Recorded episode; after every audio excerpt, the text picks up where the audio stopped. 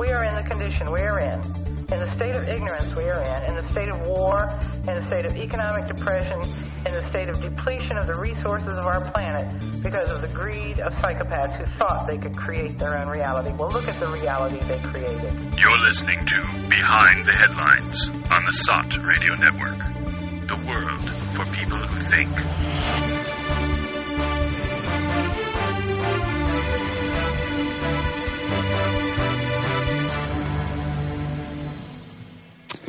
Hello and welcome to another episode of Behind the Headlines on the SOTT Radio Network. I'm Neil Bradley. With me as always is Joe Quinn. Hi there. So today we're speaking with a very special guest, uh, renowned political commentator and author Stephen Lendman. Now I say renowned less because he's well known to the general public, which, you know, might be the case in the saner world, more so because his prolific efforts to speak truth to power have seen countless articles, TV appearances from him, pu- published in independent media, but also in international media like on RT, Press TV, and so on. Stephen Lendman is the author of four books, author or editor of four books. Flashpoint in Ukraine, How the U.S. Drive for Hegemony Risks World War III. Banker Occupation, Waging Financial War on Humanity. How Wall Street Fleeces America, Privatized privatized banking, government collusion and class war, and finally the Iraq quagmire, the price of imperial arrogance. You'll find all of Stephen's articles, both archived and his current ones, along with links to where you can purchase his books on his personal blog at sjlendman.blogspot.com. Stephen is a regular guest on Independent Radio News. He also hosts his own radio show up to three times a week on, it's called the Progressive Radio News Hour and it's on the Progressive Radio Network. Check it out. Stephen is a 2008 Project Censored winner and recipient in 2011 of the Mexican Journalist Club for International Journalism Award, a, a, thoroughly deserved international recognition of his commitment to truthful journalism. So a big welcome to you, Stephen Lendman. Well, Joe and Neil, it really is great to be on with you. I describe myself very simply as an aging guy who began writing and doing media work at age 70, 10 years ago, and I'm past age 80 now, and I'm still going strong at it. Not quite as swift as I was 10 years ago, and if I if I manage to get go another decade, I'm sure I will have slowed down considerably from where I am now. I don't know about that, Stephen. You know, I mean, the way you're going now. I mean, I, I get your uh, your updates, uh, your articles that you send uh, uh on email, and um, uh, you're as prolific as, as, you've always been. I don't see any signs slowing down. So, anyway, long may it continue. You know. Well, I hope the good Lord has a number of good years left for me and uh, lets me keep doing this. I really do love it. I look forward to getting up every day and doing this. It's my reason for getting out of bed in the morning. I literally look forward to spending my days writing and doing media work. It's it's become it's become the most important thing in my life. Although, uh, can you truly say that you look forward to it with the things that are going on in the world these days, having to face yourself into all the well, what can well, we call them? Uh, shenanigans, oh, I, maybe. I, I know exactly what you're saying. It, it, it, it's such horrors going on at home and abroad, and without any question, America is responsible for the great majority of it. The worst of what's going on is directly responsible because of America's imperial agenda. I don't know how I do it, but I manage to stay calm dealing with all I do. I don't take it to bed with me when I go to sleep. I don't I don't sleep easily. I'm I'm a, I'm a very restless sleeper, but it's got nothing to do with my writing. I've always been a restless sleeper. Wake up at night, take a while to get to sleep, and yet I manage to feel rested in the morning and I jump into it. If I didn't have this to do all day, I don't know what I would do. The idea of sitting around all day and watching television or doing things like that I think that would take years off my life. I think this has added years to my life. Absolutely, but um, yeah. I mean, I think there's even some uh, quite a lot of medical research to show that uh, you know as as people get older, um, keeping the the brain stimulated with uh, uh, you know, with that kind of research, that kind of thinking, and also exposing it to new ideas uh, keeps the brain kind of uh, plastic, as they say, you know, and, and and stops. I think many people who just go downhill uh, mentally in, in their later years are um, because they've just given up on actually thinking and you know, wondering and questioning, you know. Oh, there's no question about that. I believe in daily exercise. My body, I need to do it because if I didn't exercise my body, I wouldn't have the energy to do my writing. But you need to exercise your mind as well. Uh, you can do it in lots of different ways. Just, just any, anything that would interest anybody. If it's not world affairs, I have a wonderful primary physician, and she says to me that she really doesn't doesn't like watching the news because it's so depressing, and I can't I can't disagree with that. So do something else. Well, of course, while you're working your profession is exercising your mind. You diagnosing patients. If you're a doctor, in my case, I'm retired. I could either do this or I could go fishing or something. And I really don't want to go fishing or play golf or do those kinds of things. I prefer exercising my mind and concentrating on major world events and putting out information, important information I really want to share with as many people as possible, hoping that they'll become energized by this and want to share it with others. And maybe it's a way we can change things, Joe and Neil. Yeah, absolutely, Stephen. Um, I just wanted to um, ask you. You mentioned at the beginning of the show that um, uh, you kind of got into this area of kind of political analysis and looking at what's going on in the world from from that perspective at about ten years ago when you were seventy, and, and now you're eighty one. Did you say? I'll be eighty one in August. Right. So 10 years. So 10 years puts us back in 2005. Six or so, yeah. Yeah, 2005. So what was it that, I mean, what, maybe tell us a little bit, what were you doing before that and what, and then what, what caused you to suddenly, uh, wake up in this way, I suppose? Well, that is the question I ask myself all the time. How did I ever get to do this? Well, here's part of the answer. I was always concerned with what's going on. I used to write long letters to people, mostly people I knew, but occasionally to somebody I didn't know, getting into some of these world issues I write articles about. And, and I, I wrote a letter to Noam Chomsky once, and, and he answered me. He wrote me. I didn't have a computer. I, I the other part of uh, getting me into writing was I never had a home computer until age 70, and my daughter convinced me to get one, and that's what changed my life. But before that, I once wrote a letter to Noam Chomsky, a very long letter going into the, a lot of the issues that he deals with and that I began dealing with when I began writing. And he wrote me back. I couldn't email him because it would have been a heck of a long email, but he wrote me a letter back, and, and, and in very nice, in a very nice way. He I don't remember his exact words, but but he suggested maybe I'd be a little bit more brief the next time I. I didn't I didn't send him a letter. I sent him an article. and then you realize, okay, well, I've sent him an article, so I'll just keep going. I've got more to say. Well, Noam Chomsky's a great example of someone who just still still going. He's still out there, still appearing on TV as well. Oh, he really is. I think he's in his mid 80s now, maybe even a little older. I remember Howard Zinn so well. I had I had him on my program once. I had Chomsky on my program once. Howard Zinn, I think, passed away when he was 86, and that was a number of years ago. Now he'd be into his 90s if he was alive, and I, I re- that really hit me hard when he went because he was one of the early ones who got me interested in what I was doing, uh, following his writing, following Chomsky's writing, and other people. Edward Said was another extraordinary man.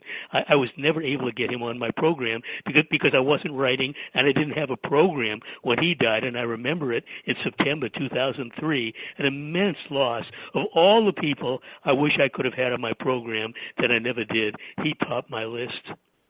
hmm Yeah, absolutely. I can't agree with that uh, more. Um, so, just getting back to uh, what was that? What caused that turning point? Um, uh, like we said, it was 2005. Uh, was there anything in particular that yeah. made you even write to Chomsky, or if you know? Well, the letters were because I'm interested in what's going on in the world, uh, Chomsky was one person who was not a personal friend who, who I wrote to. I wrote to personal friends expressing my feelings and uh, and like-minded ones, people also concerned about what's going on in the world. But what got me writing accidentally was uh, I read a book by Norman Finkelstein. He's written a number of books. Uh, it was mm-hmm. his latest at the time, 10 years ago, and I expressed my gratitude and appreciation for the things that he wrote and uh, and and discussing it in terms of a agreeing with major points that he made. And he, and he emailed me back and he asked me if he could post what I wrote on his website. I was really amazed. I never expected anything like that or even an answer. But of course, I, I responded saying, "Oh, I'd be I'd be honored if you posted it on, on your website." And then he asked me if if if I if I could if I could post it on Amazon or someplace to get the word out about his book, so that maybe it would interest other people wanting to read it and buy the book. And uh, and the only way I could do that was I, I sent him a personal letter. I rewrote it in, in short book review form, and I got a few web- websites to post it for me. That lit my fire a tiny little bit, and the thing that really lit my fire was when uh, when um, the uh, uh, the hurricane. Oh my goodness. the New Orleans hurricane struck in August uh, 2005. Right, Katrina. Katrina, of course. I couldn't think of the name of the hurricane. Katrina in 2005, and the aftermath of Katrina, with with the ripping off of the black people of New Orleans, and and and one congressman, I believe it was, I quoted saying, "What what we couldn't do on our own, nature did for us.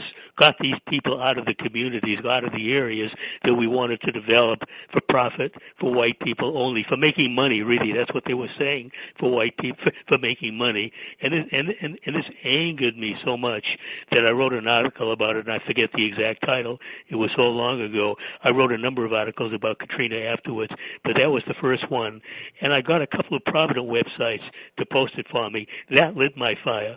That's what really lit my fire the the short book review of Finkelstein's book, a few websites I can't even remember the names now posted posted the article, but a couple of prominent ones posted my my Katrina article, the first one, and that lit my fire to to to write more. At the time, I met Kathy Kelly for the first time. You know, the great anti-war activist. She lives in Chicago, and I visited with visited with her, made contact, and I visited with her where she lives. And I have a bad knee from knee surgery years ago. I can't I can't take long walks. I can't stand on my feet for a long time. And I said, Kathy, I can't join you on your activism on my feet, but I really want to help in some way. And she said to me, right quote unquote right, and that lit my fire more. And the first article I wrote, because she had been in Iraq about two dozen times, was about the war in Iraq. Also in Haiti, she's done. She she she had a great interest in what's going on in Haiti, and is still going on in Haiti. And uh, two of my early articles were on the Iraq War and on the situation in Haiti, and another one was on Venezuela. And now 10 years later, your articles are all over the place. I mean, we've posted a lot of yours on SOTNet. Oh, uh, I know. I, I know. I mean, we can't give you enough adulation because you deserve it. But I'll tell you what is a great service um, for us as an independent news site. You you write so often on, on so many topics that we often feel like, okay, Stephen's got it covered because you it could be there could be ten important things we want to talk about this week or to write about, but we just don't have the time or we've got other topics we need to delve into mm-hmm. simultaneously, and we can always be sure that Stephen has got his finger on the pulse on mm-hmm. major world issues. So yeah. a big, well, big I, thank you. I have another advantage too because I'm retired. I don't have to go to work every day, so the one I I I, I can spend my time any way I wish again, I could go fishing or play golf or do something like that, or I could write. And I discovered I had no idea because when I was back, I hadn't done any serious writing since the end of 1959, 59, 1959, when Eisenhower was still president, and I finished my my my graduate thesis at the Wharton School, and I remember that so well. It was over Thanksgiving weekend, and then then then then I I I did I edited and did what my advisor told told me to do in, in in the in in the weeks after that, which wasn't a great deal. But I remember the relief I had when everybody was home for Thanksgiving and the boarding house I lived in. I think I and one other person was there for the whole weekend. But I was so relieved because the place was quiet and I finished my master's thesis first draft, and that was the last serious writing I ever did. And the only thing I did in in my working life was write the very dull business reports to make wonderful reading if you want to get put to sleep very easily. I, I don't think I, I think you wouldn't need more than a half a page to to want to doze off. you can imagine, but, yeah. But, but from then until 870, I did no serious writing at all and never even imagined wanting to do it. And I hmm. recall back in school that the things I disliked most, exams number one, term papers number two, I hated it. But writing a term paper then was a real, real chore. No computers, and the way you did them was you went through Rolodex cards in the library, and then you went through the library stacks looking for source materials, and that's what I did. And in college, I was very lucky because they let the undergrads go into the major library, the Widener Library at Harvard, and use the same facilities the doctoral candidates used with a little table. There was an improvised desk, so so a doctoral candidate could be a little ways away from me doing his or her work, and I was there doing research for a term paper that I had to write. It was a wonderful service, and I hope the university has it the same way now. But that's the way you had to write a term paper then, which made it very, very arduous. And now kids have it easy because literally you've got it all in your desktop and you can do marvelous research. And if you want to go to the library and do more, you can do it, but you pretty much can do it online. Mhm. Yeah. Um, Stephen, so let's let's say Hurricane Katrina started you really, you know, got the got the bit between your teeth in terms of writing and um, you know researching and exposing the kind of uh, I suppose the, the, the criminality, the government criminality and corporate criminality that's been going on. Um, but since then, I mean, okay, maybe we could go back a few years before that to maybe 9/11 as that seminal kind of event that seemed to have started uh, the ball rolling in a very particular direction. Um, but since Katrina, uh, let's say since 9/11, I mean, what, nowadays when we back over the past 15 years, 14 years since 9/11, we kind of see that the world has radically changed, um, and not for the better. And it seems to have, it seems to hinge on 9/11. Would you agree with that? Oh, absolutely. 9/11 changed everything. Things were pretty awful before 9/11. I mean, I'm a, I remember World War II. I don't remember well because I was a boy and there was no television. And uh, when my dad was listening to the news in the evening, the only thing I wanted to listen to was Superman and Captain Midnight and Terry and the Pirates. So I didn't really keep tabs on stuff very very long. I, I, I gained a little more understanding when the war ended and I was 10 years old. But when I when it began, I didn't even know it was in 1939. My God, I was I, I was just five years old. I had no idea what was going on. But a number of my family members were in the war, they all came back. Thankfully, my best friend lost his brother, and the, and a neighbor of mine was was was a, was a concentration camp survivor, and I didn't appreciate all of that until I really matured a little bit more and began to realize the horrors going on in the world. But it seemed as though with each successive presidency, with I would say the exception of Jack Kennedy, Jack Kennedy was far from perfect, but he but he entered office as a warrior and he transformed himself into a peacemaker. And in my opinion, that was the main reason why the CIA murdered him. There's no question Uh-huh. of state-sponsored assassination. Yeah. I think there were a lot of reasons for for for, for the powers to be to be very angry at Jack Kennedy. So many reasons, but the number one I think was the fact that he wanted he want he wanted all U.S. forces out of Vietnam by the end of 1964, I believe. By the uh, 64, he, I mean, I think he began withdrawing, but he wanted them all out within about a year of of when he announced it, and I think that's what got him killed. So, with the exception of Kennedy, I think we've gone downhill with each successive president being worse than the preceding one. And you could go back. Uh, Truman certainly no no Roosevelt. Uh, uh, Carter was was was Carter is is the best former president, but his presidency was certainly nothing wonderful. A supporter of the Khmer Rouge, stuff like that. So his presidency was anything but a but a glorious but a glorious four years in office. But then we had Reagan, and I think Clinton was worse than Reagan, and and Bush too was worse than than, than Clinton, and I think Obama is worse than Bush too. And I think whoever succeeds Obama will be worse than him. And heaven help well, us, Hillary, no? Hillary Clinton. Yeah, heaven help us is right. Or well, we have it's going to get worse. Well, yeah. well, people have a choice in uh, in, in in 2016. Um, they can have a Bush or a Clinton again. Take your pick. I mean, it's it's it's it's, it's kind of safe money in a certain sense. You know, they've uh, ruling dynasties. Well, I mean, they know them, right? I mean, they've been there before. It's Oh. kind of like it's like Oh, an old indeed. friend kind of thing, you know. A line I used Uh, in a couple of my, I, a line I, I, I used some years ago, and then I wrote an article about Jeb Bush, and I used it again, and I said, "Be- behind every bush, there's a crime. I can't think of a one-liner about Hillary Clinton that way, but but but but she she was she she she was pretty nasty when she was simply the first lady. Of course, you remember Hillary Care, the idea of turning stuff over to the corporations, and then Obamacare put it in overdrive, and uh, Mhm. but but she was she she was she was she was nasty at the Rose Law Firm and the uh, and the assassination of uh, of Foster. What was his first name?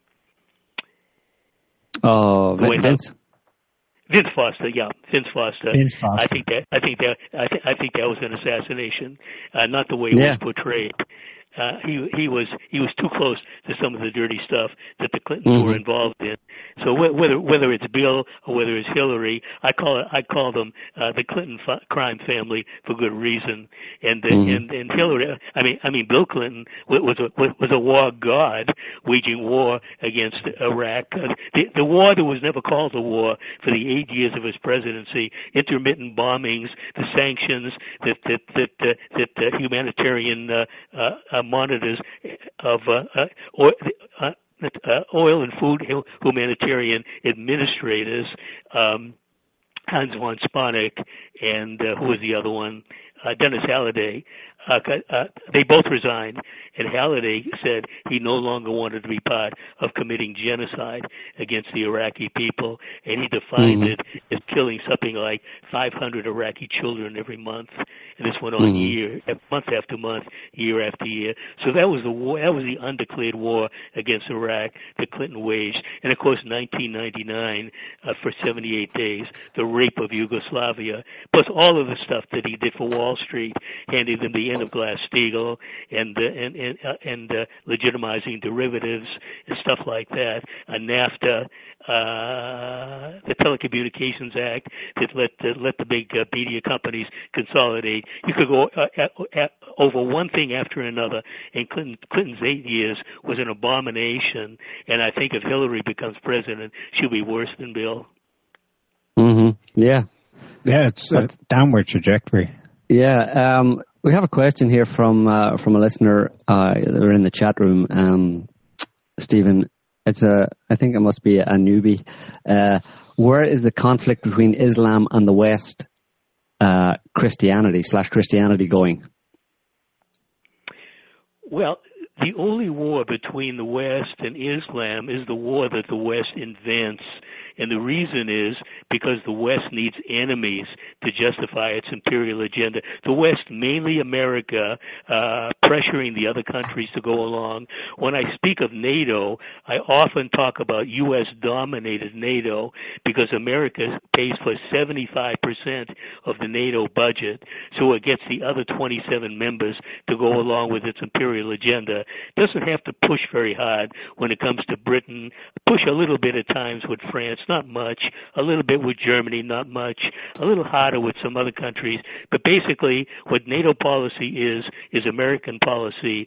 Back back at the end of the Cold War, uh, that was disastrous for America because America lost its room service enemy. So another one came up, and his name was Saddam Hussein. But at the same time, the war on Islam was developing. But once Saddam went, uh, America needed to maintain the war, needed needed to have enemies, and an easy enemy was became Islam and Muslims after 9/11. That made it very easy. Vilify Muslims, blame them for the 9/11 event they had absolutely nothing to do with.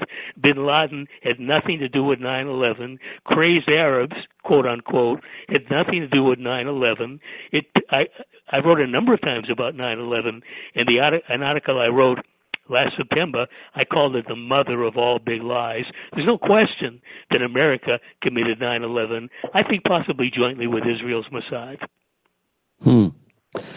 It's um, yeah, it's something that struck me um, within the past ten years. I can't remember exactly when, but uh, as a little too coincidental that you had the Cold War.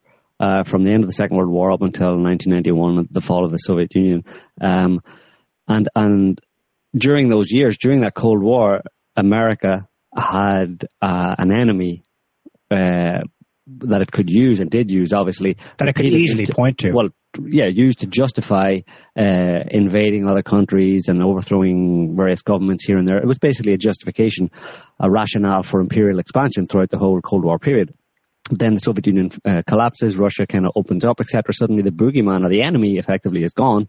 But right at that time, I mean, 1991 was the fall of uh, the Soviet Union, let's say. Um, in 93, less than two years later, um, you had the first World Trade Center terror attack by yes. effectively by Osama bin Laden or some affiliated group to Muslim terrorists. I mean, and from then on, it just seemed to me so obvious that they had someone, or it seemed to be far too coincidental, put it that way, that suddenly this new enemy would come along that the US could use in exactly the same way they used the, the communist threat, which was an unending global war on Muslim terrorism, wherever it lives. Oh, yeah. I mean, for me, it was just unbelievable. Frankly. Absolutely. You could call it 1993, and boy, do I remember that so well. You could call it a mini 9/11. It really was a very short-lived episode. The man who got blamed for it was a man was a blind sheikh by the name of uh, Sheikh Abdul Rahman, and uh, he was a man that that, that Lynn Stewart uh, defended with Ramsey Clark in his appeal because he was blamed for, for the event and he had nothing to do with it. And this was a man the CIA brought over to America from Egypt, they, and they used him for their own interests for a while. And then when they didn't need him a- anymore, Egypt was very upset about him. Uh, he was very critical of the Egyptian government, and uh, and uh, Mubarak, I guess, was still still uh, the head of the Egyptian government at that time. Yeah, he was he was head for 30 years before he went out a couple of years, 9/11 in, in in 2011. So Mubarak was was the boss of Egypt back then, but he was very critical of Egyptian policy, so that angered Egypt a great deal. So America uh, turned on this guy, and they convicted him for the 1993 World uh, World Trade Center uh, bombing, which he had nothing to do with, and and Ramsey Clark uh, enlisted Lynn Stewart to join him in the defense team, and I remember Lynn Stewart saying that she really was so busy with other cases that she didn't have any time to do this, but she said, "How do you say this?" Is a direct quote. How do you say no to Ramsey Clark? mm-hmm. well, she yeah. couldn't. She had no idea what it would mean for her and how it would change her life because then they went after her and they got her in prison for a few years. And then a year ago in, at Christmas time they finally released her on a medical issue but they thought she was dying. She's still alive. I met her before when when she when she knew she was going to prison. Uh, she came to Chicago for a National Lawyers Guild meeting, and I'm amazed they invited me to come downtown, and I did. I look so forward to that, and I met her, and I had a chance before she mixed with the crowd and gave a little a little a, a little talk to the crowd, but everybody else would be around her. I sat myself where I, I could see the door in which she came in. I went right over and introduced myself and embraced her, and she knew who I was. I think we had some communication before that, and I've had her on my program a couple of times.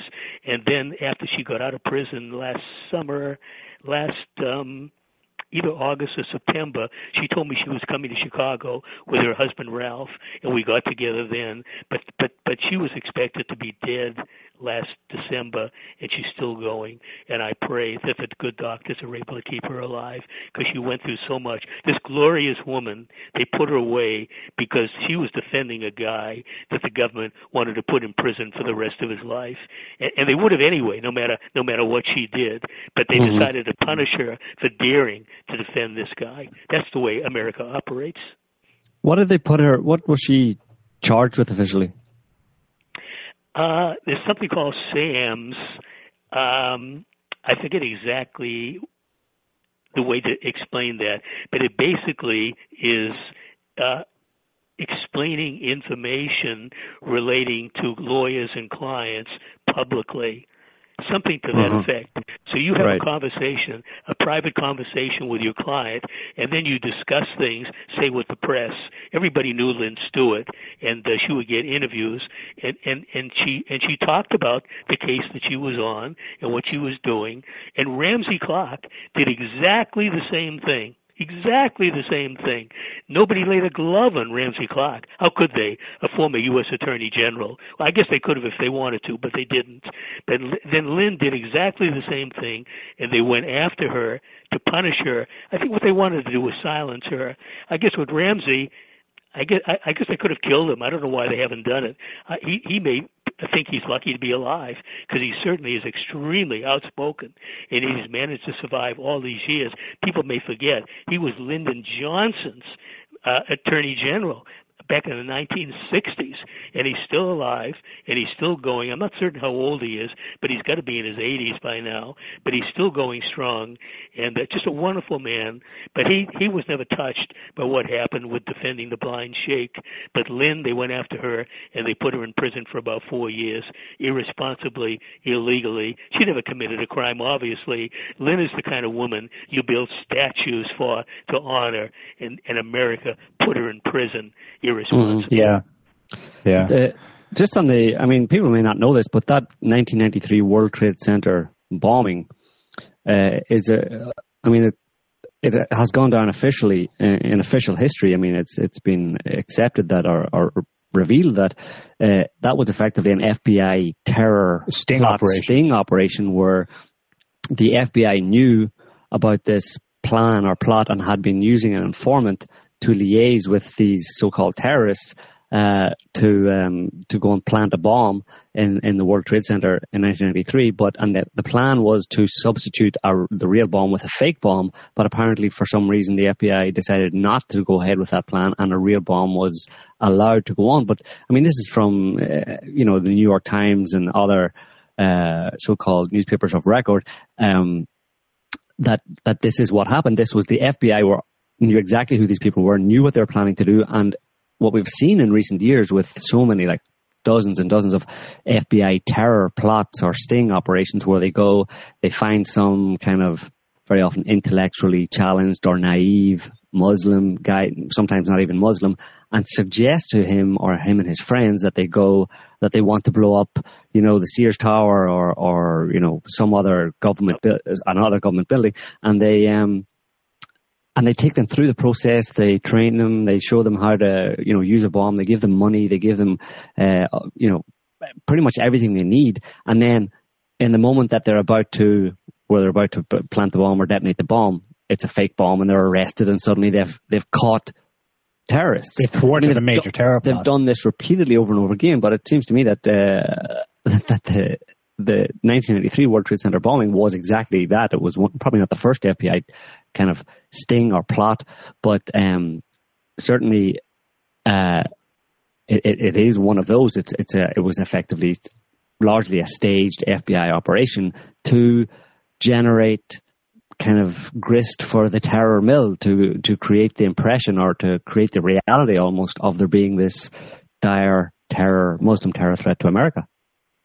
Oh, there's no question about that. And another threat too. I mean, it's it, the Muslims are the main target in terms in terms of, of a group of people. But you remember the was it 1995 and 1996 the Oklahoma City bombing, uh, the other uh-huh. one under under under Clinton, and, that was an FBI job. It was the FBI building in Oklahoma City that Timothy McVeigh had nothing to do with. It, it, it had nothing to do with a car bomb outside the building. The building was rigged. The building was was rigged on the inside, and the explosion. It's been a long time since I, I've written about this, but the explosion was analyzed by a general at Wright-Patterson Air Force Base, proving that the building was rigged on the inside with, with, with powerful explosives that took out lots of buildings, did enormous damage over a wide area around the around the uh, the FBI center, and uh, and uh, and uh, uh, and and uh, and uh, I don't think McVeigh had anything to do with it. And, and, and the other guy, who's the other guy with McVeigh?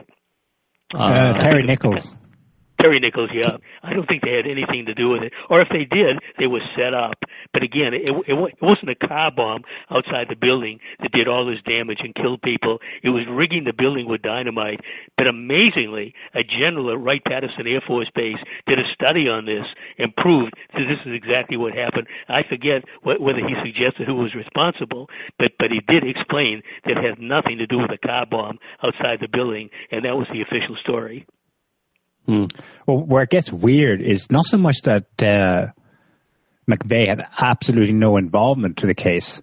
Certainly, he wouldn't have been an orchestrator of or a planner of what happened, but he was clearly tied to it simply because he was no. He was later shown uh, and documented to have been hanging around with certain militia types and patriot groups. Uh, well, we later found out that uh, McVeigh and probably Nichols as well uh, was ex-military. I mean, he not just military, but you know, specialist training. I think with the Berets at some place up in Michigan, and he had been basically posted as a regular military officer to join one of these patriot well, groups. exactly. The class- it's the classic case of where they get the involvement is to, to be able to show the public afterwards that look, he's clearly involved in the case. Now, he wouldn't have gone into that knowing that he would be sold out, if you like. Well, it's a Lee Harvey Oswald kind of situation, exactly, you know I mean? Yeah. Where you have someone uh, with U.S. military ties who are given a covert operation to go in and target this specific group, and they think they're carrying out an operation, but there's another parallel or secret operation going on that involves them taking the rap for I think, something. I think and that's exactly right. I think I think that's exactly right. I th- I think a lot of these incidents where individuals are called terrorists and the FBI foils the plots. I think in some cases you get angry people who might wanted to do something against the government, and it made it easy for them to be recruited by stooges representing the FBI. But there were lots of other cases where people had no intention at all of doing any harm to anybody, and somehow they got into a situation or were maneuvered into a situation where the FBI could claim they were planning to do this, that, or something else, and frame them for something they had nothing to do with and had no intention of doing. So I think you've got a combination of things that went on. But again, part of the fear mongering campaign to scare the public to believe there are bad guys out there and the government needs to do these extreme things to keep the public safe from the bad guys. And the truth is that, that, that the government is the bad guy, not these other people. Yeah, absolutely. Um, Stephen, the I mean, I'm just I'm just thinking here in terms of um, we talk a lot about uh, what, what we've been just been talking about really about how the government is involved in some way or other with um, you know some of the Muslim, worst crimes. Well, with that inevitably, with specifically with Muslim terrorism, they're called Muslim terrorism today. Okay. Uh, but my question is uh, to to you, Stephen, is what to what extent is there a Muslim terror threat that is in any way, you know, is of, is of any consequence uh, in the world today against the West, against America, whatever? I mean, we because we don't like to be too black and white about this and say that it's all completely fabricated. Maybe we should be. I don't know, but um, Do you know what I'm saying? I think it's it's that that they provide such a convincing argument to a lot of normal people because there's pretty hard evidence, or seems to be hard evidence, of there being an actual Muslim terror threat. I think the answer. I think the answer is this: there are a lot of crazy people in the world, Muslims and non-Muslims. Look at the lunatic Jewish people running the state of Israel. Uh, they, they, they, they're as dangerous as anybody I know anywhere in the world. But I agree with you. There are extremist, extremist Muslims causing enormous harm to enormous numbers of people. The issue is that America is looking for these types of people, recruiting them. And there was one article I wrote some months back about a Pakistani who was who was paid $600 a head to recruit Islamic State fighters to go to be trained at, at U.S. facilities, either in Jordan or in Turkey or Qatar or Saudi Arabia, and then to be shipped cross border into Syria to wage war against Assad. So America finds these people, recruits them, trains them, funds them, arms them, and then we complain about, about an Islamic threat. Well, it's an Islamic threat mainly created by America, and it goes back at least the 1980s to the Mujahideen that America enlisted to fight the Soviets in Afghanistan, and now you could call them today's Taliban or give them any name that you want.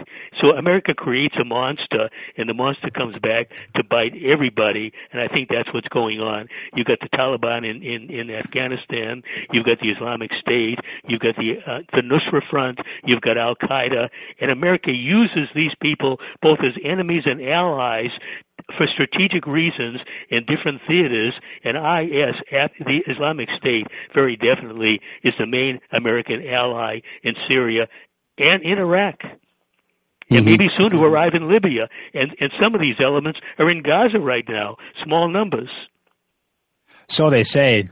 It's, I mean, what I've noticed is uh, a broadening of the label of IS or ISIS to maybe existing groups that are in countries as far apart as the Philippines and Morocco. And I mean, how easy is it in, in this age of information, disinformation, to say so and so is IS, Islamic State? Well, the thing, the thing about uh, the thing I, I, find almost funny about IS is, um, or ISIL or ISIS, whatever you want to call it, is um, that here you have a relatively small group uh, of Muslim kind of fighters, guerrilla soldiers, whatever. Um, and people don't realize that they're actually fighting against and holding their ground and in action, of actual fact gaining ground on the combined, combined might of the Iraqi army, the Syrian army, uh, significant help from the Iranian military and uh, the Lebanese Hezbollah. So there's four separate large armies they're either giving that are fully engaged against ISIL uh, or, or, giving logistical and, and heavy support against them. And yet these people are somehow able to uh, gain ground against these forces, which is just, it seems very implausible to me. But then when you look at the fact that just recently it was in the news that they uh, captured what it was something like 500 or several hundred Humvees or something, uh, US military equipment Humvees and you know anti-tank weapons, all this kind of stuff that the U.S. sold to the Iraqi army, uh, and obviously the U.S. made a lot of money off that. Uh, they just get out of there. The Iraqi army can't keep a hold on it, can't keep it under lock and key. ISIS walk in, grab it, and this is how they're able to to make ground supposedly.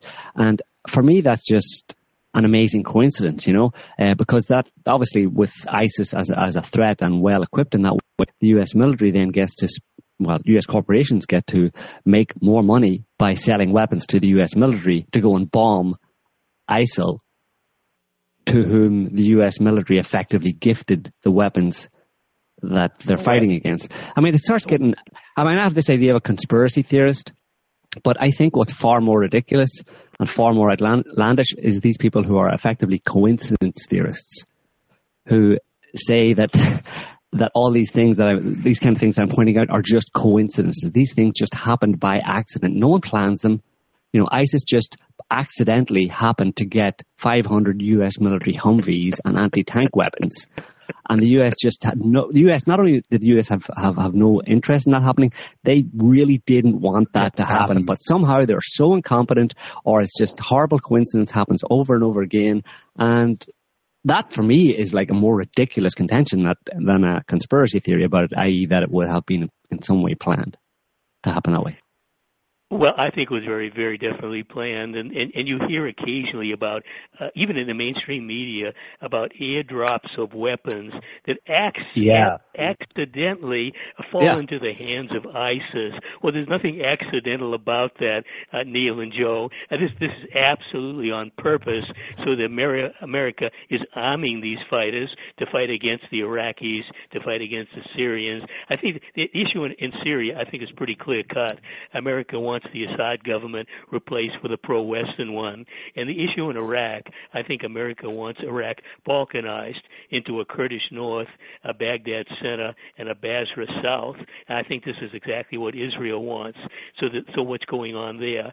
And as far as far as the fighting capacity of the of these groups, uh, I I just can't imagine why the army of Iraq would be that motivated to want to go to war with anybody. I think the mm-hmm. Syrian mm-hmm. army is a lot more motivated because they realize if if Syria is defeated and the country is turned in, into a caliphate, an extremist caliphate, then these people are going, these people are going to come looking for anybody associated with Assad to cut their throats, to kill them, to behead them. So they have an incentive to want to stay alive to fight these people. I don't think the Iraqis have the same incentive, uh, but I could be wrong on that. And if they don't have it, maybe they'll get it sooner or later. But America is not so much helping the Iraqi army. America is helping the ISIS terrorists against the Iraqi army and the ISIS terrorists against the Syrian army. When you have all these bombings going on, you mean the vaunted American Air Force could not knock out a lot of these ISIS facilities and fighters or whatever? I don't think you can win a war with their power alone,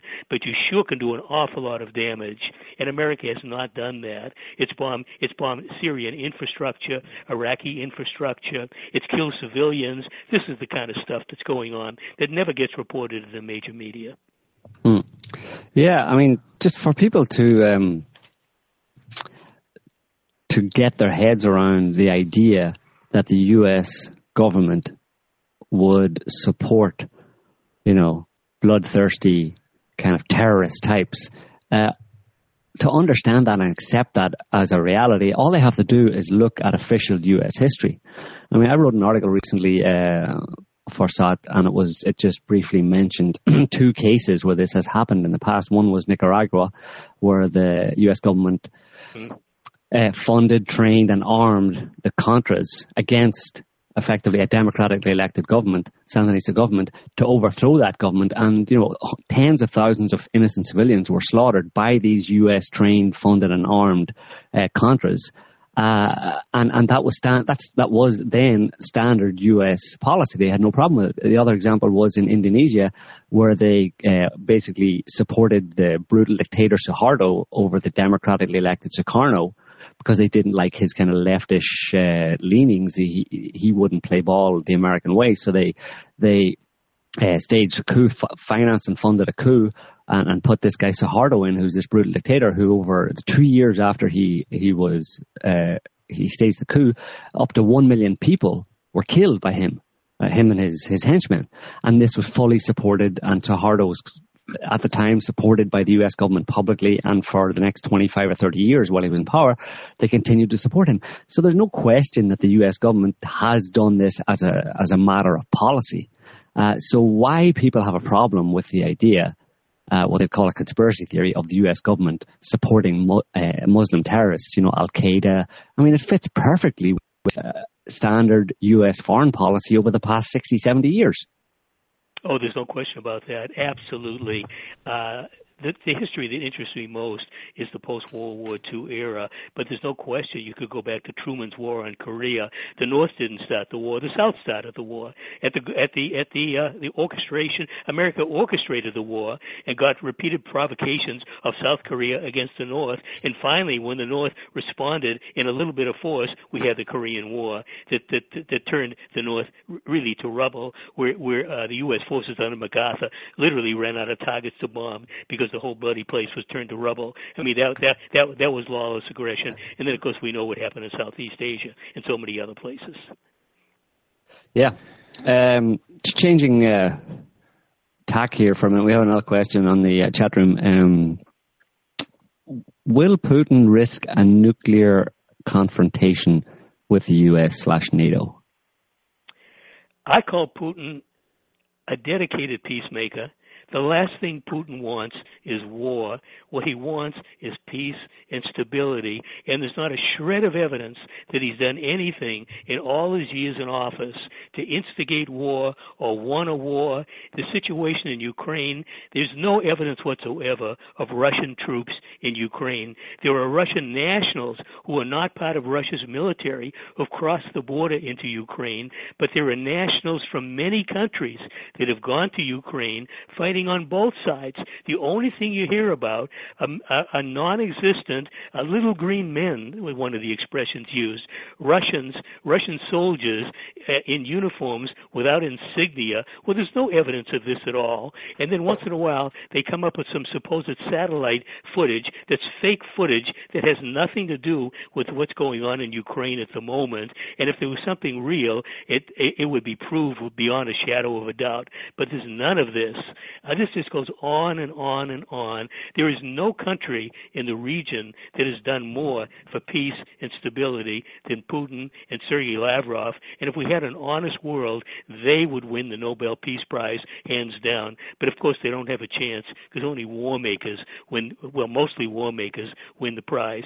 Uh, the belligerent in Ukraine is is Obama the U.S. administration, the coup in February 2014, uh, the, the, the violence that preceded it, uh, Victoria Nuland, the Assistant Secretary of State for European and Eastern European Affairs, admitted publicly that America spent five over five or over five billion dollars for regime change in Ukraine, and they got it. They ousted a rotten government, but democratically elected, and they installed Nazis to take its place, and that's what's going on in Ukraine right now. And the war in the southeast, the Donbass area, is orchestrated from Washington uh, using proxy Kiev forces to fight the war, and it's really been revved up in recent days. Yeah, absolutely. Uh, I think that's uh, the, the, kind of long and the short of that uh, of that situation in Ukraine. Um, one of the things that it reminds me of this, this kind of a question is um, uh, you know, the U.S. State Department gives these regular press uh, briefings to journalists, and uh, okay.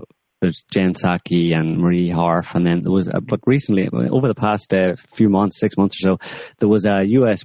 Um, military guy, I think, or he might have been the Navy, I'm not sure, oh, uh, but yeah. I think he yeah. he's yeah. taken he's taken over now. I think he's taken over as a, as this the spokesman at the State Department for giving these briefings. But he was asked a question by a journalist about um, about because they had said the U.S. government had said that um, Russia was moving was was being aggressive towards its uh, kind of uh, Eastern European neighbors. You know that it was it was saber rattling with NATO and stuff. And he said, but isn't it true that? Um, I mean, he didn't. He said, "Well, it's. it's I'm not even going to ask that. Is it true? It is obviously true that NATO has expanded right up to Russia's border. So if there's any aggression, the journalist said that to the him. The journalist yeah. said that to him. Isn't there? I mean, it's obvious that it's not about Russia moving westward. It's it, NATO has pushed right up to Russia's border and is planning to install missile batteries right on countries right on Russia's border. I mean, and the guy was like, I mean, it was just so funny the way he tried to kind of like engage in these mental gymnastics of how to explain away the fact that yeah, NATO has expanded right up to Russian border, Russia's border, and NATO is a military alliance. You know, um, so yeah, I mean, how some people don't really see clearly what the situation is there, and that Russia and Putin are only effectively defending themselves and protecting their uh, their sphere of influence, which they're entitled to. But we note that recently, I think it was Biden, Vice President Biden, said that America would not tolerate any other country in the world having a sphere of influence. Well, I can believe that. I think all of all of U.S. actions really uh, point in that direction. Uh, really very, irresponsible, continuous, repeated Russia bashing and Putin bashing. And the reason is because Russia is an important country in the world. Putin values the sovereign independence of every country. He believes no country should interfere in the internal affairs of another. He's absolutely for peace. He's against war. He's against America's imperial agenda. I mean, these are reasons why America bashes Putin. It's it's very very simple. Uh, they want they want a stooge in power like Boris Yeltsin in the 1990s. They just dream of getting a guy like that back running Russia again, so American policy can be the dominating influence over Russian policy. Well, Russians love Putin with his approval rating. Uh, the last time I saw it, it was 86 percent. I mean, it's absolutely astonishing, and you don't hear anybody in the West saying, "Oh, it's it's, it's fake." No, nobody says that. I mean, I think uh, Russians really do love him, and I think the reason is because because he stands up with backbone against the aggressive policies of the West, and and and and he's very forthright in what he says. I I, I think I, I I've used the expression that he says what he means and he means what he says. The exact opposite of a guy like Obama, who no matter what comes out of his mouth, you can be sure it's another one of his many big lies, and that's exactly what happens. So Putin is the punching bag right now in that part of the world. Uh, America wants its influence curved. Ideally, it wants regime change. That really is the ultimate game. Uh, there is no question that Putin will not start a war with the West. The, the, Putin himself said it. The idea that, that, that anybody would think Russia w- would attack NATO is insane and that was the word he used. Insane, indeed. He said There's that. No, no, yeah. Sorry. No yeah, he said that recently. Yeah, he, he said that, and he, I just wrote an article and, and sent it out, uh, and, uh, and you uh, you you got it. Just before, just before we went on air with uh, Joint Chiefs Chairman Martin Dempsey giving an interview to the Wall Street Journal and bashing Putin uh, uh, unjustifiably, irresponsibly, and at the same time, I see I look at Dempsey as less of a lunatic, not a not a lunatic, not a hothead like so many people in Washington, even though some of the top generals that his, uh, his subordinates are these kind of people. Uh, Breedlove, the NATO commander, and General Hodges, uh, the commander of European forces. Forget their, I forget his exact title, make, making outrageous statements about Russia. But but even Dempsey bashed Russia irresponsibly, and he knows he knows that Russia is a consummate peacemaker, not a war maker. But he follows the party line and he says these things. And but the idea that Russia would initiate a nuclear war with America or anybody else, the chances of that are absolutely zero. But at the same time, if Russia is attacked, it absolutely will defend itself with everything it has. And I hope it never comes to that. If it does, we're talking about a nuclear war.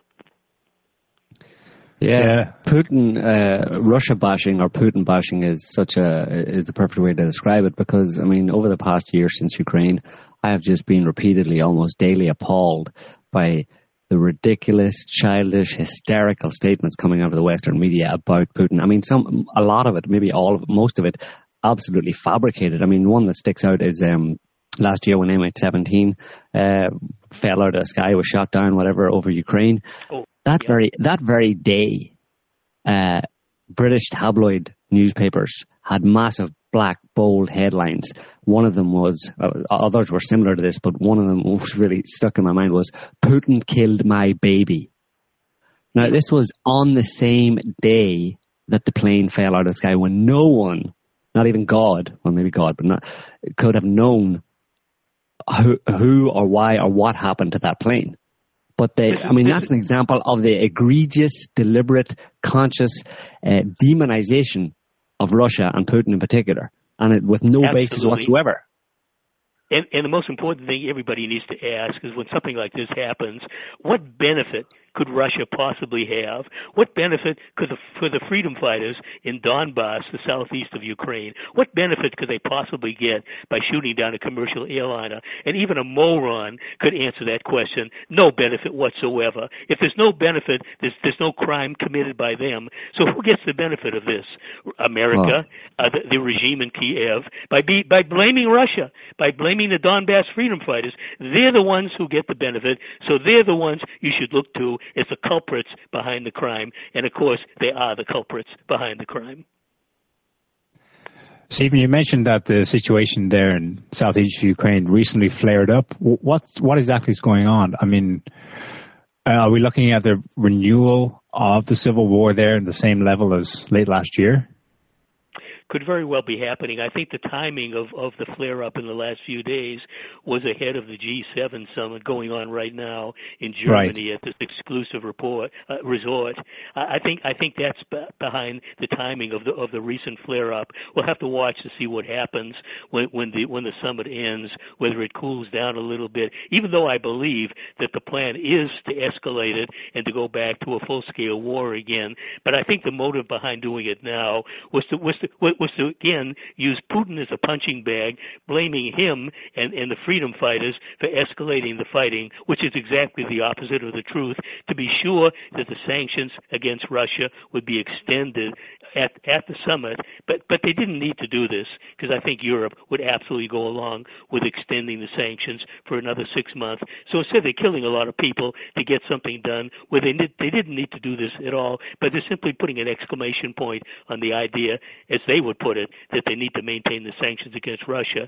Uh, aside from the fact that they're illegal, they really ought to be sanctioning themselves because they're the guilty parties, not Russia. Russia should get the medals, and these people should be put in prison for the crimes that they committed, including the ones complicit with America and Kiev, the key European countries, mainly Britain. Absolutely. Do you do you find when you look, or from what you can remember of Cold War era, uh, relative to what's going on today. It, it, does it strike you that there's it's it's the same pattern? That back then Russia slash USSR was boogeyman. obviously the bo- boogeyman, and the kind of overall strategic purpose of largely U.S. foreign policy, let's call it NATO, um, was to isolate, contain, keep away Russia. Isn't it astonishing that that's very much still the case, or or, or that it was renewed? What, what, do you think is going on here? Is, is it something that uh, is a kind of constant in world affairs? Oh, I think that's very much what's going on. I, I think it began back in 1917 with the Russian Revolution, where at one point uh, uh, Woodrow Wilson, Democrat Woodrow Wilson, sent in six, uh, something like 6,000 Marines uh, in in the in the in the, one of the northern ports to fight against uh, uh, the Bolsheviks in, in Russia. So America was fighting uh, what became the Soviet Union back in 1917 for a short period of time, and uh, then we had the Cold War. And at the end of the Cold War, there's information that, that Churchill wanted to go to war with Russia and, and attack them, probably with nuclear weapons, while they were down. Of course, Russia was developing nuclear weapons too. I don't know if they had any at the end of the uh, World War II in uh, in summer 1945. They certainly had them a, a short time after that. But Churchill wanted to go to war and knock Russia out completely at the end of the Second World War. And it wasn't America and Britain that defeated Hitler in, in Europe. It was Russia.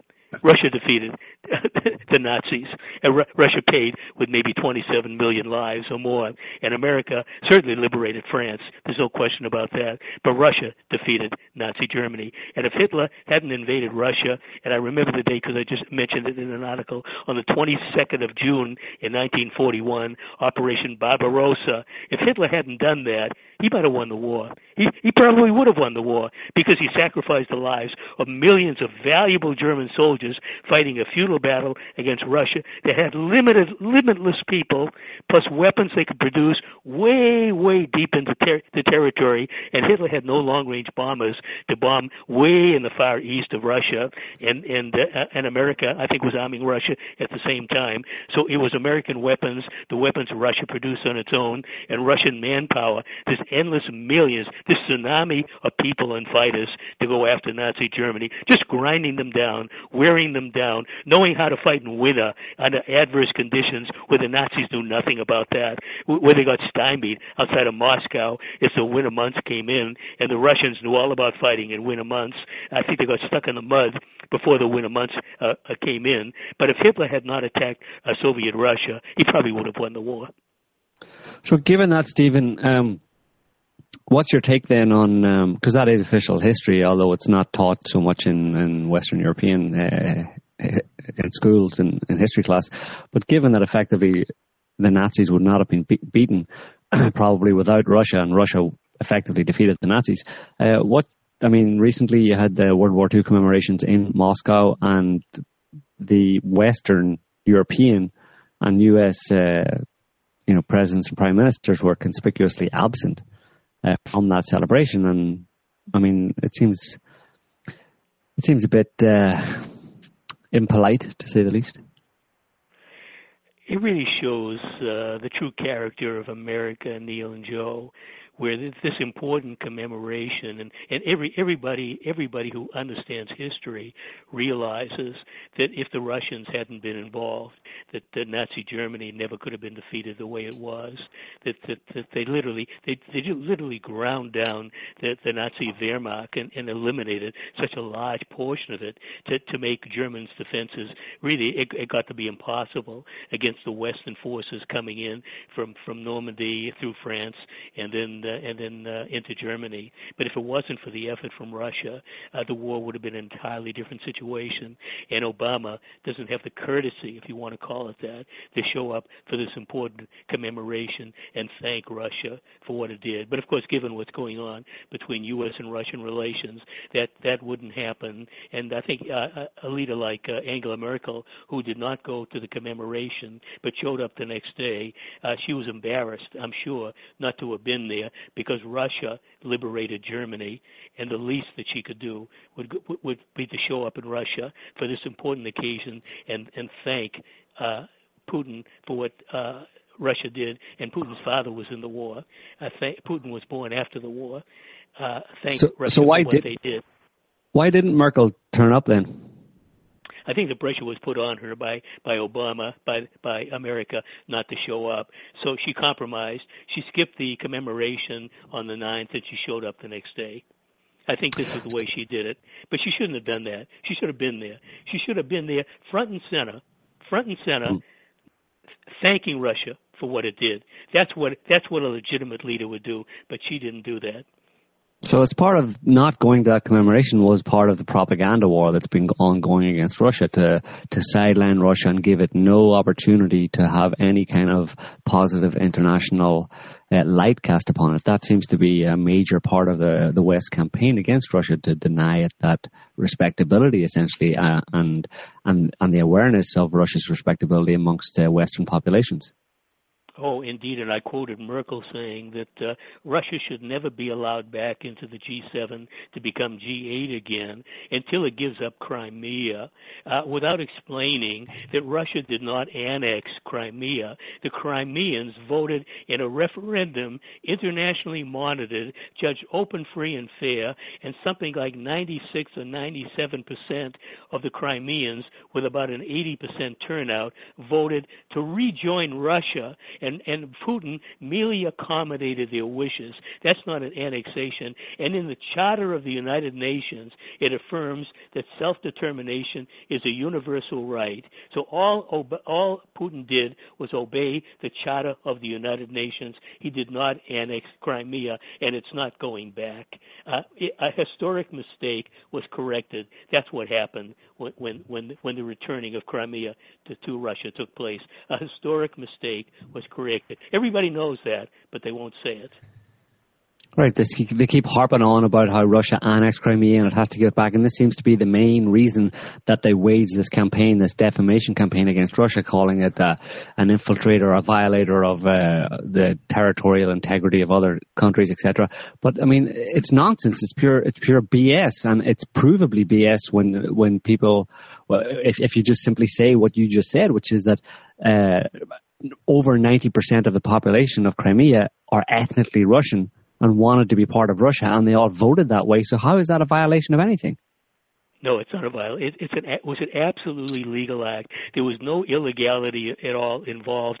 And again, the people the people bashing Russia in, in government in, in Western Europe and Washington, they know this, but they need reasons to bash Putin. So this is a convenient one. And if this one never had happened, they, again, they they would simply use the one of uh, Russian troops uh, in uh, Ukraine, fighting with the Ukrainians, supplying them with arms, helping them in their campaign, uh, where there's no proof whatsoever that any of this is happening. But there's plenty of proof to show that America is supporting uh, the Kiev regime in fighting the people in the southeast. And the only thing those people want is real democracy. They reject fascism, which everybody should reject. And the only thing they want is real democracy. But that's not what America wants.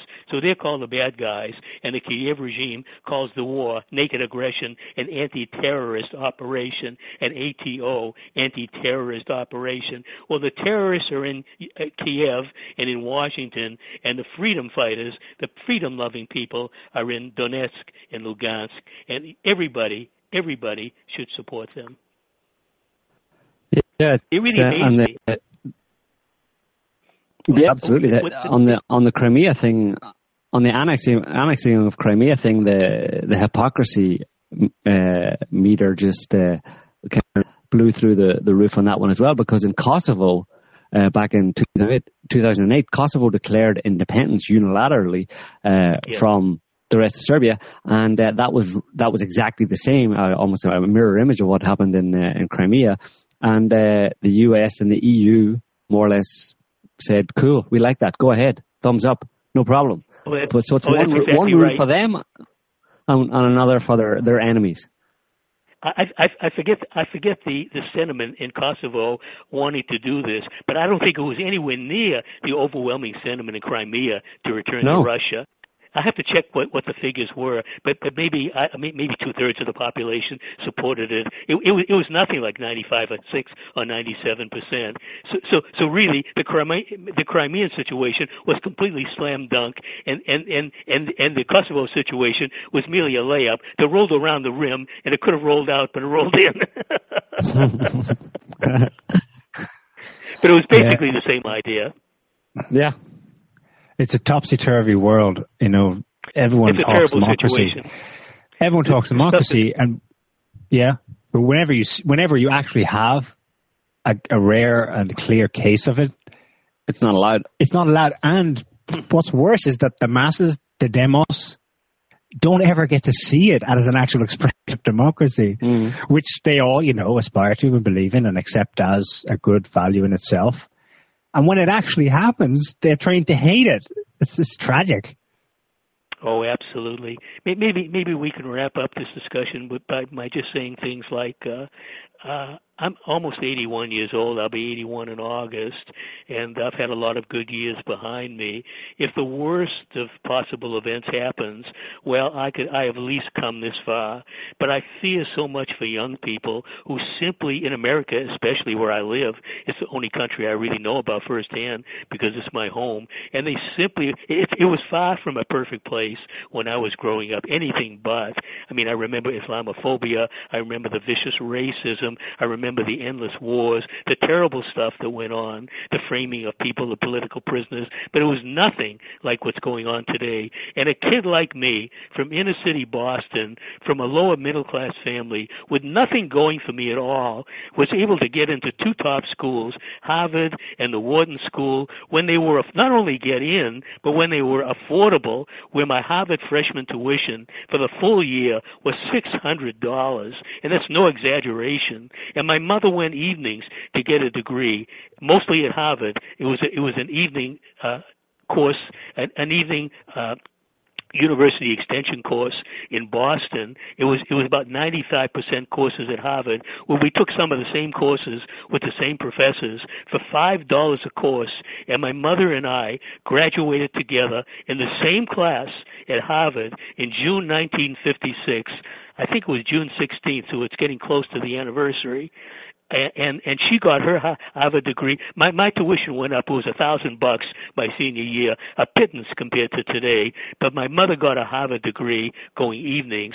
Literally for $175. Well, there's no, I don't know what I don't even know if the evening courses exist now, but but there's nothing today like the way it was then. And in grad school, I forget what it cost me exactly. I had to pay by the semester hour rather rather than by a, a full semester or a full year. But but it but it was dirt cheap compared to the way it was now. I was able to work and pay for 90% of my of my expenses and my tuition. I got a small amount of help from my father. In grad school, I did it all on myself, plus something like a $200 loan that I took out that I easily repaid in my first year. But the kids today, they get entrapped in, in, in debts they can't repay. They have a horrible situation going where you can come out with, with wonderful degrees, with a wonderful education, and you can't even find a job because they don't exist. They've been exported, offshored to other countries, cheap labor. So if you want a rotten job, a rotten service job, paying poverty wages, you could have a PhD, and maybe that's all you can get. If you teach, maybe you have a chance to do that. But if you want to do a lot of other things, you have an awful hard time. The doctors can do it, but even they don't have the same advantage that they had years ago with all of the red tape that they have to live through. Uh, lawyers, I don't know what lawyers go through, but so many of, of the well-trained professionals in America simply don't have the advantages that kids like me had when when I was growing up in the 1940s, beginning in the 1930s. Uh, my kindergarten, uh, kindergarten, I think, was the year that Hitler invaded Poland, 1939, September 1939, where I had, I had no idea what was going on. But all through those years, again, I had advantages that kids don't have today, and that's all gone. America is a police state. The kids today, God only knows what they face going forward. So if I perish because somebody is foolish enough to start a nuclear war against Russia or against anybody else, and I must say, I don't, I don't expect it, but the possibility is frighteningly real. If that happens, well, so I'll go, but at least I've got all these good years behind me. But all of these young people in America and other countries, they'll die in vain. They'll have done nothing because their lives will have been cut short by the lunatics in Washington that are making policies that, conceivably could end up killing us all. If we don't do something about this, if we don't get angry enough to decide we're not going to take this and literally put our bodies on the line for changing it, we may all end up very, very sad losers. Very well said, Stephen. Um, I think we're going to leave it there. Uh, like you, like you're suggesting, that's a good, good, excellent way to end it. Um, I just want to thank you for, for coming on to talk to us here. It's been great. You're, uh, you're a credit to Boston and you're a champion of truth. Exactly. God bless you. And um, long may you continue. Niall, I thank you so very kindly. If I had one wish that can't come true, it's that both my parents could have seen what I'm doing now, and sadly, they didn't live long enough to do it. I wish that could have been the case. I think they would have approved. I think so. I think they're very proud of you. Well done, Stephen. Well, hopefully you come back on the show some other oh, time. I'd love to come. I'd love to come great. back on. Okay. Thank you Super. both so much. You have a great day, Stephen. Thanks. Bye now. Bye bye. Talk to you. Bye. So that was Stephen Lendman. Uh, he really is one of a kind, really, because I mean, at almost 81 years old, to be doing what he's doing and to be so lucid and clear and to have things, yeah, uh, you know, kind of locked down in that way in, in, in, terms of how he sees the situation. I mean, I, I, I can't think of, I don't know many 81 year olds, admittedly, but I don't think there are many uh, uh, like him doing what he's doing, and there should be more. Um, so I think it's time for a little change of tack, as we often do, almost always do on the show. Um, I think it's time for yes. There's the music. You know what's coming. You know what's coming when the music starts to play. This is Relic and his pop culture roundup for this week. Take it away, Relic.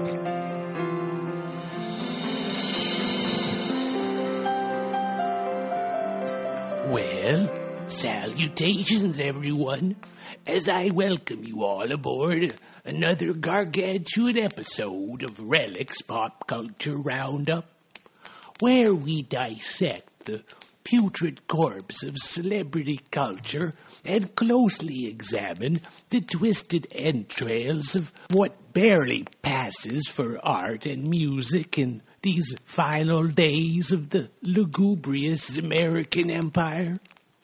I'm sitting now in my little log cabin on the iceberg clotted shores of Upper Lake Canada, where they say every snowflake is unlike any other. So unique, in fact, that I've spent the last 57 years naming each and every one of them. Oh, look!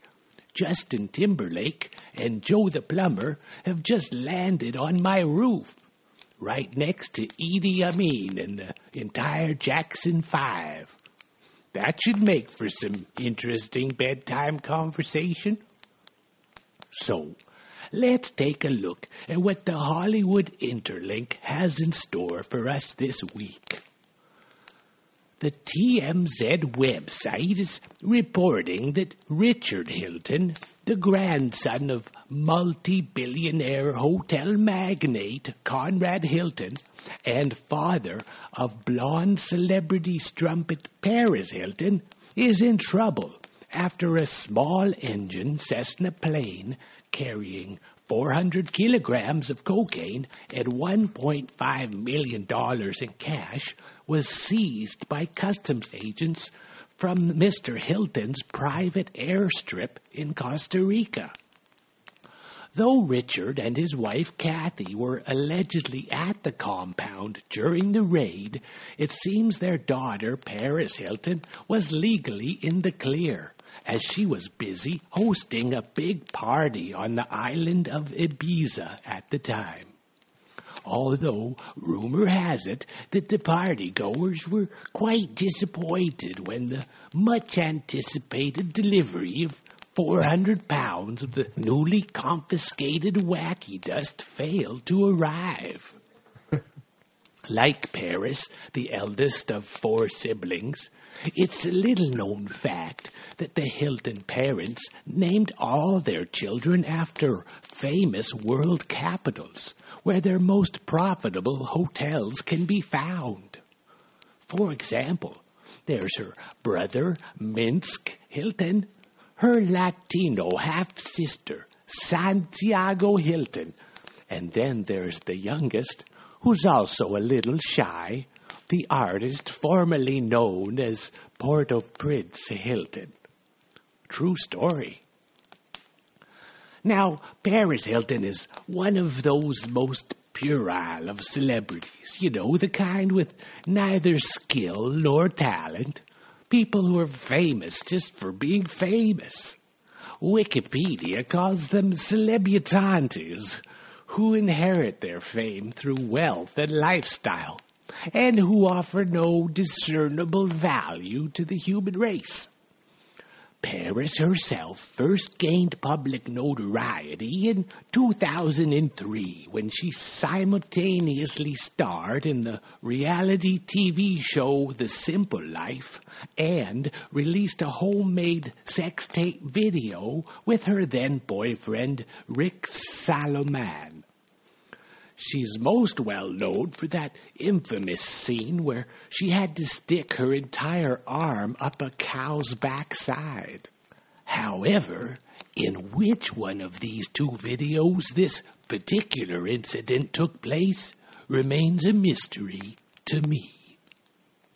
In other news, Access Hollywood is reporting that Canada's own skater girl, Avril Lavigne, was ordered bedridden for five months after contracting Lyme disease.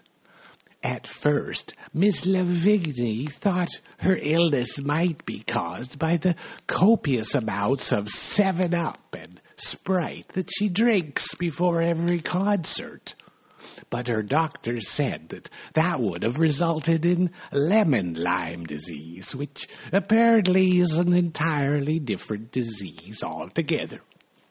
The black eyeliner wearing singer said that with the help of her family and her husband, musician Chad Kroeger, Avril is now reporting that she's recuperating and feeling much better. And I say kudos to her for being so strong and upbeat in the face of such personal hardship. You know, it's a little known fact that the rebellious Canadian pop idol spent a sum total of only five cents on her entire wedding. That way, I suppose, if things didn't quite work out with her new husband, she would never have to ask for her nickel back. In our last story for the evening, Canadian movie star and Green Lantern actor Mr. Ryan Reynolds was recently involved in a hit and run accident with a member of the paparazzi. CBC News is reporting that the hunky celebrity was just minding his own business and walking on foot in the underground parking garage of Vancouver's posh Shangri-La Hotel when he was suddenly struck from behind by a car being driven by a tabloid photographer. I suppose it gives a whole new meaning to the phrase strike a poser. But all kidding aside, we're glad to hear that after suffering some mild injuries, the Deadpool actor is now recovering well and back to work on his new X Men spin off movie. When asked for a comment from a CBC reporter, Mr. Van Wilder humorously tweeted that he would respond only when the Canadian TV network brought back new episodes of The Beachcombers. Now, dear listeners, for those of you unfamiliar with this particular gem of late 70s low budget Canadian TV, The Beachcombers is set in the small town of Gibsons, British Columbia, on the Sunshine Coast and tells the tale of Greek immigrant Nick Adonidas and his partner Jesse Jim, who travel the waters on their old tugboat Persephone in search of wayward logs. Now, the reason that I bring up this obscure little tidbit is that in the show, Nick Adonidas' longtime arch nemesis was a cranky old feller that goes by the name of Relic. And there's been some speculation going around the superweb that, well, this relic and your humble host here are actually one and the same person. But alas, I must inform you that it is not true. Although there is a connection between us. You see, the relic from the beachcombers was actually my great great great grandson who passed away sadly in 1999. You know, it's like they say a parent should never outlive their children. And thus it's quadruply tragic when great great great grandparents outlive their great great great grandchildren. Oh, such is the circle of life. Well, this brings another show to a close for this week, kids. It's about time I ventured outside and feed my pet polar bear, Fluffy, who always gets a little cranky when his dinner is late. Hold on there, Fluffy. Papa's a coming. Okay, until next time, it's your old friend Relic here, signing off saying always remember to keep your feet on the ground and your eyes on the stars. Okay, thanks for that, Relic. Uh, that was another pop culture roundup, so now you're in the know about what has been going on in the world of pop culture. So uh, we're going to leave it there for this week, folks. Uh, thanks to Stephen again. Um, great, great guest, and we will be back uh, next week with another show on another topic or the same one. We don't know yet. You'll have to tune in to find out. So until then, have a good one. See you next week. Bye bye.